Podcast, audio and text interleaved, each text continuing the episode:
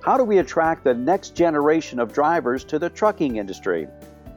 Postal reform gets the green light, and autonomous vehicle technology moves forward. Pull up a chair and join us as the editors of DC Velocity discuss these stories, as well as news and supply chain trends, on this week's Logistics Matters podcast. Hi, I'm Dave Maloney. I'm the Group Editorial Director at DC Velocity. Welcome. Logistics Matters is sponsored by Beckhoff. Discover intralogistics automation without limits. Beckhoff offers a complete ultra compact motion control system for automated material handling equipment, including a range of space saving motor and drive solutions for BLDC, MDR, servo technology, and more. Make your move to better motion control by visiting beckhoff.com slash intralogistics. As usual, our DC Velocity senior editors Ben Ames and Victoria Kickham will be along to provide their insights into the top stories of this week. But to begin today, available workers are hard to find everywhere, and it's even more difficult to find workers for industries where they were scarce even before the pandemic, such as truck drivers. So, what's being done to attract the next generation of our nation's truckers? To answer that, here's Ben with today's guest. Ben? Thanks, Dave. Yeah, we hear a lot about tight capacity in the supply chain lately, uh, including links like containers backed up at the seaports and warehouses being full of inventory. But a particular supply chain link that's under stress nowadays is the trucking sector, where freight capacity is tighter than it's been in years, making it hard for many retailers and manufacturers to move their goods around the country. One reason for that tight trucking market is a long term shortage of drivers. And here today to talk about possible approaches or solutions to that issue is our guest, Lindsay Trent, who's the newly named president and co founder of the Next Generation in Trucking Association. Welcome, Lindsay. Thank you. Uh, first, congratulations on your new position. And to start off our discussion, for our listeners who may not be familiar with the organization, uh, could you describe what the Next Generation in Trucking Association does and who it represents? Absolutely. So, we are a newly formed association, and our focus is reaching the next generation and connecting them to trucking careers by creating programs um, at the high school level, but also raising awareness among high school students about trucking careers what they entail, and how they can get connected to them. Um, members of our association are carriers, dealers, truck drivers, diesel technicians, industry professionals, and allied members. Gotcha. So starting in high school, uh, to, get them all there early, right? Uh, and that's, we, that's right. Yeah, and we mentioned at the top that uh, the trucking capacity is very tight in the U.S. right now. Uh, could you give us an idea of exactly how challenging those conditions are, and are they any worse than usual? Absolutely. Or, yeah, please. Or, or, is it simply you know part of a cycle? I, I know these things go tighter and looser over time. So today, the ATA says that we're 80,000 drivers short, and um, ATRI puts on a study every year. And for the last seven years, the driver shortage has been the number one issue in the trucking industry. So we see that capacity is tight and it's going to get worse as the workforce of truck drivers age. And so what we need to do is backfill them with skilled labor and we need to reach the next generation and and that should be our skilled labor. I was listening to Mike Rowe recently and he said out of five skilled tradespeople that retire two are only there to fill their place. And so we are looking to create the next generation of trucking professionals to fill the spaces of all of the retirees that are, are coming in the next few years. Really interesting, yeah, and and uh, and coincidentally, we've spoken with Mike Rowe at the magazine here before. He has some really enlightening and inspirational messages about those skilled trades and and and the value of of, of dirty jobs, and as the man says. Uh, so what are some of the uh, underlying reasons and conditions um, that are creating these impacts on the trucking market? I, I know you mentioned um, we, we, talked about age here a couple times, uh, starting early with the high school students and, and talking about uh, the, the, the, retiring uh, boomers, I guess it is, who are um, moving on to retiring age. Yeah, so um, you know, lifestyle's been an issue for sure, and a lot of companies are thinking of ways to um, split up routes so drivers aren't away from home as long. Um, with with the capacity issues, pay has gotten better. Um, so um, um, the combination of pay and um, better home life, um, I think, is going to be good for our industry. But but one of the big issues is young people just aren't sure what trucking is. They don't know how well it pays, and I think we're going to see this generation, Gen Z, they're going to question that model. Do I need to go to college and get student loan debt, or can I do something else and and start my career right away without going and incurring student loans. And we want them to know that yes, they can start in our industry right away and um, they don't need student loan debt and they can make a good living. We have high skill, high demand, high wage jobs, and we want to connect those them to those.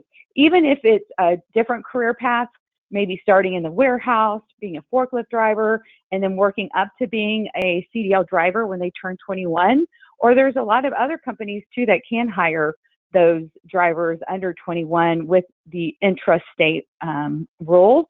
Um, or we've got the new FMCSA Safe Driver Apprenticeship Program where 3,000 drivers under the age of 21 are going to be able to drive interstate. So there's a lot of really good things going on, but we have to reach this um, next generation and just let them know and educate them about trucking careers.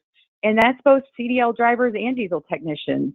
We've got a lot of great careers, and you can be a truck driver your entire career, or you can be promoted to so many other things HR manager, um, safety manager. You can own your own truck and then your own fleet.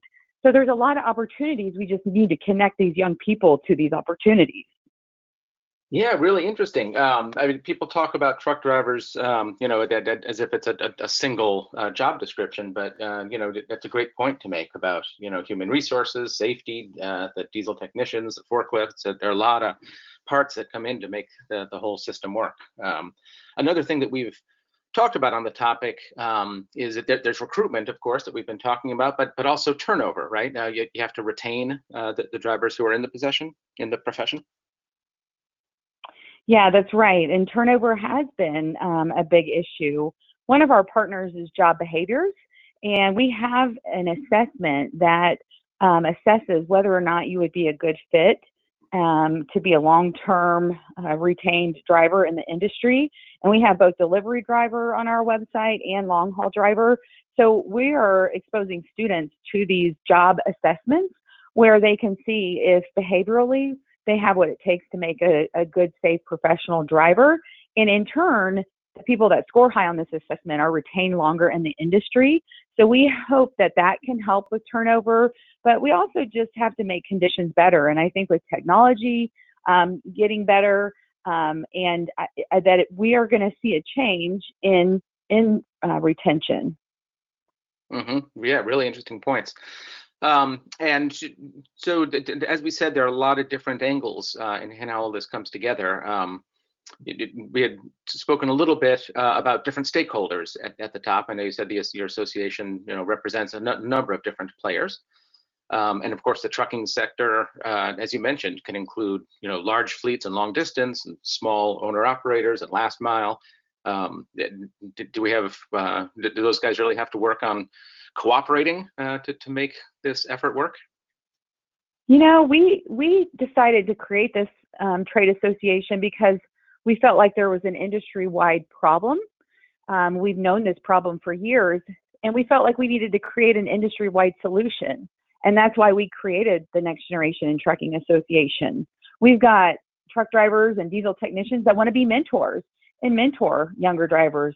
We have carriers that want to go into their local school and take a truck and present about what the trucking industry entails and the different opportunities that are in your backyard.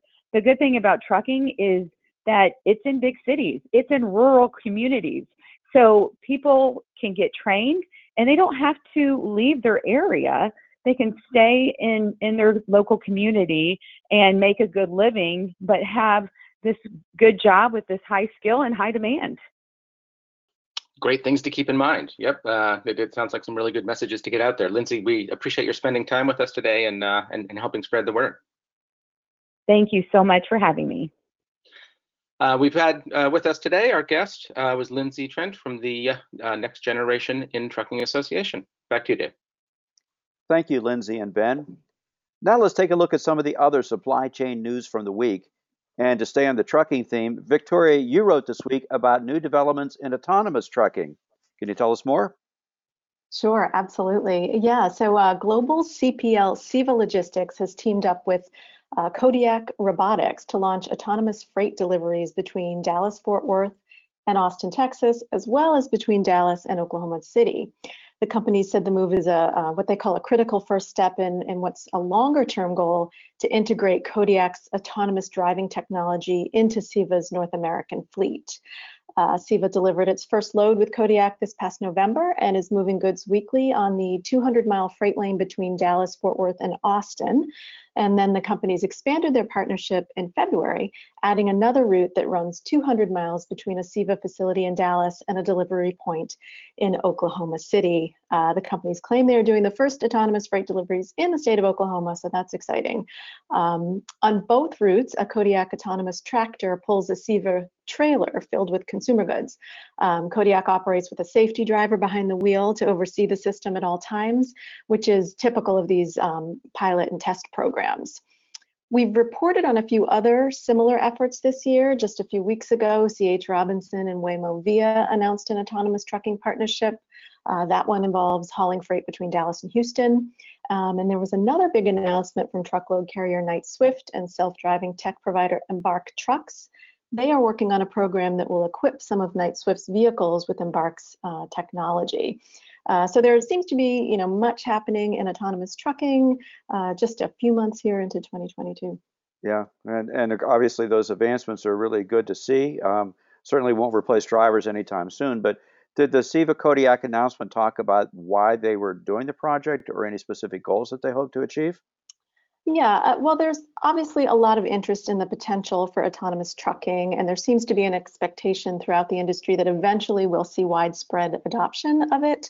No one is really saying when that may occur, of course, um, but CEVA did say in its announcement that they recognized early on the potential for this technology, and that's what's really driving the program as it is, you know, for others that we've reported on. And they also mentioned this as a way of addressing some labor challenges, uh, both by alleviating strain on its existing workforce and addressing labor shortages in trucking uh, in particular, which of course ties into some of the issues Ben and Lindsay talked about just a few minutes ago. As you say, um, you know, there's no, this won't be replacing drivers on a, a, a large scale anytime soon, but it, it's just another way to sort of address some of the supply chain uh, issues and problems we've been seeing right? And as we've seen and reported on too, that the autonomous systems within a lot of these vehicles is actually making the truck driver profession much better.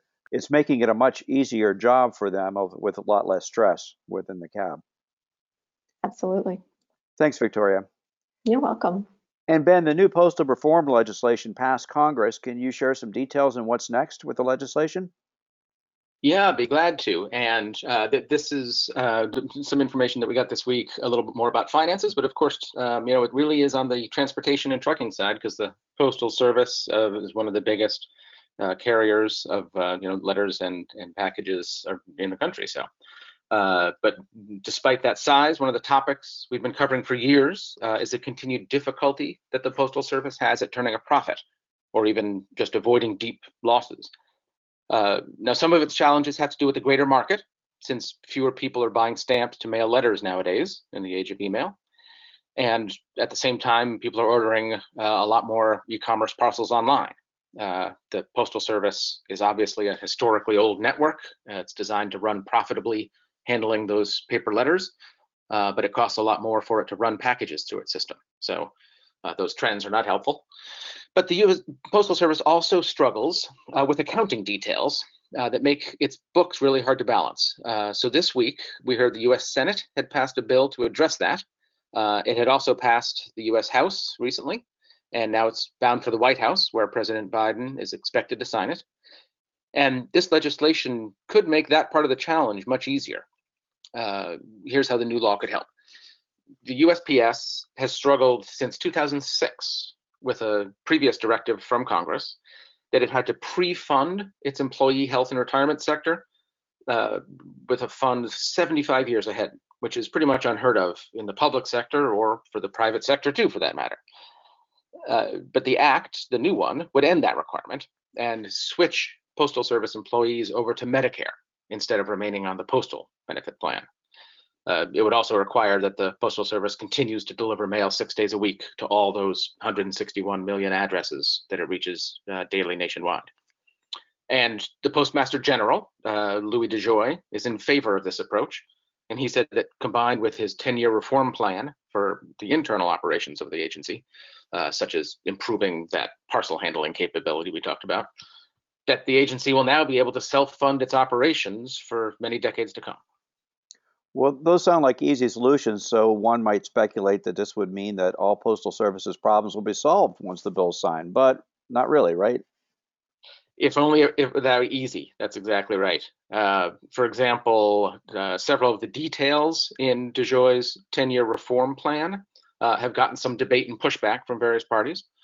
One example is that the Postal Service uh, plans to soon replace its huge fleet of mail trucks but its current plan is to do so largely with gas burning vehicles, which runs against other trends to reduce emissions and carbon footprints. So uh, the Postal Service is under pressure to change that order to more or all electric vehicles. Also, those improvements that we mentioned about uh, improving parcel handling efficiencies um, could allow USPS to handle packages uh, better in terms of finance, but they would lead to slower delivery times on average than is currently under offer. Uh, to balance that out, USPS just two weeks ago um, released a new plan to offer expedited services for e-commerce mailings, uh, but that means they'll increasingly have to compete with the commercial carriers, the UPSs and FedEx and, and, and the regional carriers of the world. Uh, you know, to, to underline some of those future challenges, there's an industry advocacy group called Keep Us Posted uh, that made a similar point. They said that more work is still required for example, they called for additional action for the Postal Regulatory Commission to set accurate rate caps for mail products. And uh, the Keep Us Posted Group's executive director is a guy named Kevin Yoder. He's a former US congressman himself. And he said that Congress should be prepared to consider additional legislation to keep ensuring that the USPS can prosper in what he called a dynamic economy and respond to challenges in the future. Uh, he pointed out that passing meaningful postal legislation should not be a once in a generation event. Uh, so uh, it sounds like some real progress this week, uh, and hopefully, uh, as expected, it'll soon become law. Uh, but there's still plenty of improvement to do in the future. Right. Well, it took a long time for the Postal Service to get to this point. I'm sure some additional work would be needed to keep it on an even keel. Thanks, Ben. Glad to do it. We encourage listeners to go to dcvelocity.com for more on these and other supply chain stories. And check out also the podcast notes section for some direct links on the topics that we discussed today. And our thanks to Lindsay Trent of the Next Generation of Trucking Association for being with us today. We welcome your comments on this topic and our other stories. You can email us at podcast at dcvelocity.com. We also encourage you to subscribe to Logistics Matters at your favorite podcast platform. Our new episodes are uploaded each Friday. And speaking of subscribing, we encourage you to check out our new sister podcast series, Supply Chain in the Fast Lane. It's co produced by the Council of Supply Chain Management Professionals and Supply Chain Quarterly. The initial series looks at the state of logistics. It premiered this past Tuesday with a discussion of the current status of inventories. Next Tuesday, we'll be looking at the rough waters of ocean shipping. Subscribe to Supply Chain in the Fast Lane wherever you get your podcasts. And a reminder that Logistics Matters is sponsored by Beckhoff. Discover intralogistics automation without limits. Beckhoff offers complete ultra compact motion control systems for automated material handling equipment, including a range of space saving motor and drive solutions for BLDC, MDR, servo technology, and more. Make your move to better motion control by visiting beckhoff.com slash intralogistics. We'll be back again next week with another edition of Logistics Matters, so be sure to join us. Until then, Please stay well and have a great week.